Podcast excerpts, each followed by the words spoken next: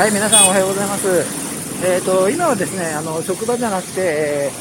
ー病院に行くところです。で、これから、えっ、と、まあ、3回目になるんですけど、ワクチンの、えー接種をですね、えー受けに行きます。はい。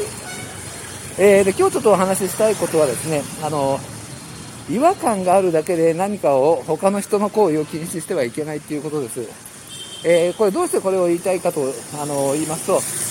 あの、先日ツイッターでですね、あの、平井達也さんとちょっとお話をしていたんですけど、で、その平井さんが紹介してくれた、あの、新聞記事にですね、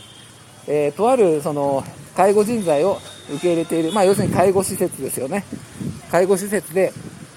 あの、ムスリムの方がですね、髪の毛を隠す、あの、ムスリムの女性がですね、えー髪の毛を隠す、えーインドネシア語ではジルバブっていうのかな、あの、アラビア語とかだったらヒジャブとかヒガブっていうんですけど、えーそれをつけたところ、あの、えーっと、その事業所がですね、なんか、その違和感があったので禁止したっていうふうに記事に書いてありました。違和感があったので禁止したですね。はい。で、それについてその記事はもう全く批判的なあのトーンでもなくて、えちょっと本当にびっくりしたんですよ。えそれでですね、あの、ちょっと今日は、これがいかにまずいかということをちょっとお話ししてみたいと思います。えーと、まあ、まず第一にですね、その、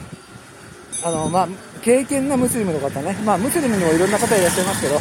経験なムスリムのあの方にとっては、その、髪の毛を見せるっていうのは、その、本当にその下着姿でね、えー外出するようなものですから、それはとあのそういうことをあの、あの強制しちゃいけないわけですよ。えーつまりま、まず第一にものすごい人権侵害なわけですよね。えーですけど、まあ、人権感覚のない人、あるいはその、えーイスラム教のことを何も知らない人にそういうことを言っても無理なので、あのここではですね多様性とそれから進化、進歩、社会の進歩ということについて、この2点だけお話ししたいと思います。えー一つはですね、その多様性ですよね。これはあの、えー多様性の科学っていう本にいろんなもうデータがあるんですけど、やっぱりそあの多様性が低い社会とか、多様性が低い組織っていうのは非常にその、えー弱いんですよね、変化に弱いし、えーそれからあのアイデアとかも出ないので、えーそうグループとして、集団として非常に脆弱であるということが、あのーもういろんなデータが紹介されています、多様性の科学っていう本ですね、これすごくおすすめです。はい。えーですので、そのえーとえ違和感があるっていうだけでね、あの物事を禁止するのは非常にも問題だということです。それで2番目はやっぱり社会の進化とかですね、えー変化に、えーそれを受け入れることができなくなってしまうということですね。この違和感があるっていうだけで何かを、はいはい、違和感があるっていうだけで何かを禁止していけば、あの、えー例えばですね、もうパソコンとかもそうですよ。えー僕はその、パソコン初めて見たのは、あの、大学卒業してからでした。だからその、大学とかではパソコンの使い方なんてもちろん何も勉強してないわけですよね。で、スマホなんていうものも、もう確か2010年過ぎてからですよ。えーですけど、こういう時に何かのですね、えー例えば初めてパソコン見た時見た人がですよ。で、あるいは仕事で初めてパソコンを職場に持ってきて仕事を使っている人とかを見て、それを、それにですね、あの、違和感を感じた人が、えー違和感があるから禁止みたいなことを言ったら、もうそしたら社会は全然進歩しないわけですよね。スマホとかもそうですね。で、スマホも、あの、使ったことがない人から見れば、それはもちろん違和感あると思うんですけど、えーしかし、違和感があるから禁止みたいなことを言っていたらいつまでも、えー社会は進みません。えですので、あの、違和感があっても、えーそれからですね、特になんかの、あの、目に見える形の、あの、デメリットとか、えー有害なね、えー結果につながらない限りは、それが、その、違和感があるだけでは、あの、物事を禁止してはいけないと思います。思いますっていうか、もうはっきり言いますけど、いけません。はい、特に迷惑もかかってないのに、違和感があるっていうだけで、他の人の行為を禁止したりしてはいけません。はい。えーでこで、その時にですね、ちょっと気をつけたいのは、あの、自分でもですね、よく理由が分かってないのに、へりくつを言ってしまって、禁止してしまうことがあるんですよね。えーで、これはですね、あの、ツイッターで豊福新平さんという方がいらっしゃるんですけど、あの、教育の現場にその ICT を普及させようとしている方ですね。で、彼がその、学校でシャーペンを禁止する理由がわからないとか、えー、ツイッターに書いていたら、もう本当にですね、ヘリクツでいろんな、あのー、コメントが来てるんですよ。中にはその、えー、シャーペンが凶器になってしまうから、凶器として使われてしまうリスクがあるから、えー、禁止しなければいけないとかですね、えー、そういう、あの反論とかもありますが、えしかしですね、実はその鉛筆とかっていうのは実際に傷害事件が起きてるんですよ、学校現場で。えですから、その、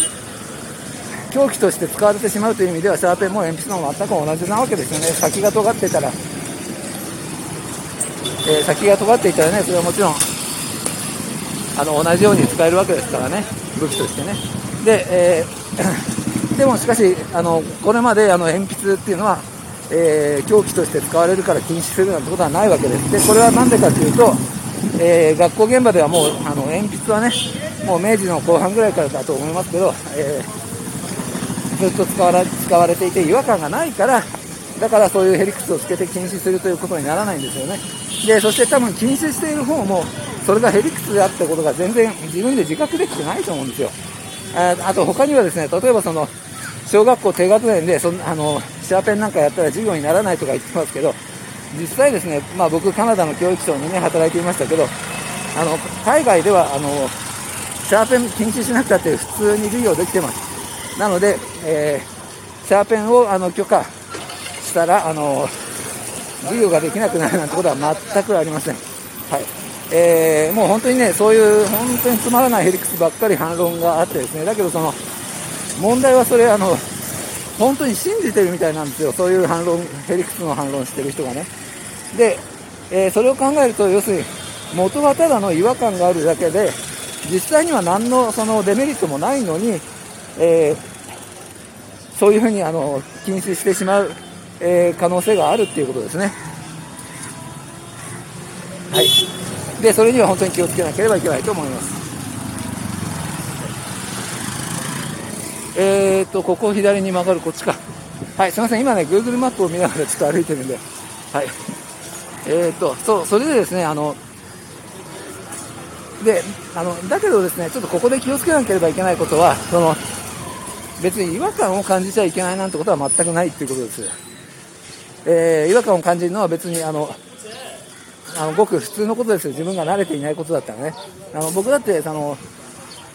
左方向。はい。えー、僕だって最初にですね、あの、えっ、ー、と、男性のね、あの、同性愛のシーンを、なんか映画の予告編かなんかで見た時は本当にすごい違和感ありました。えー、だけど慣れますよ。僕ね、あの、えっ、と、フィル・コリンズの、あの、じあの自伝的な映画、なんて言いましたっけ、えー、それ見たときはかなりですね、それも、あの、それ2年、去年から2年前ぐらい、えー、その、あの、ですけど、まあ、そこにもですね、結構激しい、その、男性の、その、同性愛の、あのラブシーンがあるんですけど、もうその時には別にもう普通に、あ、もう違和感なく見れてました。でも最初にその、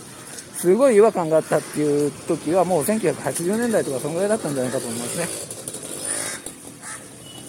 はい、えーと、もう病院この近くのはずなんだけど。で、はい。で、ま、なので別に違和感があってもいいんですよ。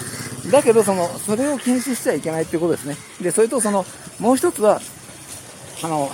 皆さんがそれをやる必要もないっていうことです。えー、別にみんな別々でいいわけですよ。多様性が、あの、あの確保するためには別々の方がむしろいいんですよ。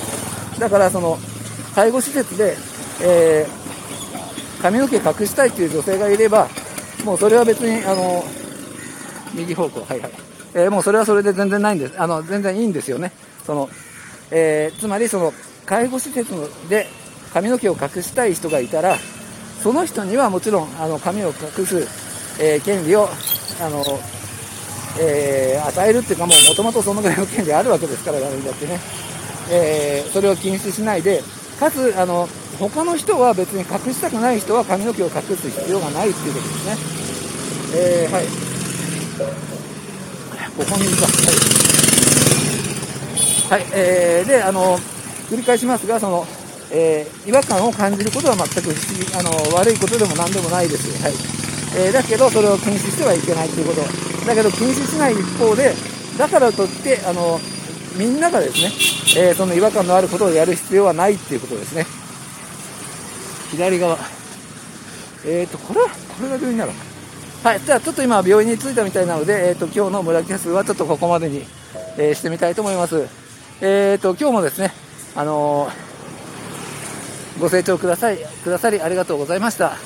えこれからワクチンの接種を受けてみたいと思います。はい。そして、え冒険は続きます。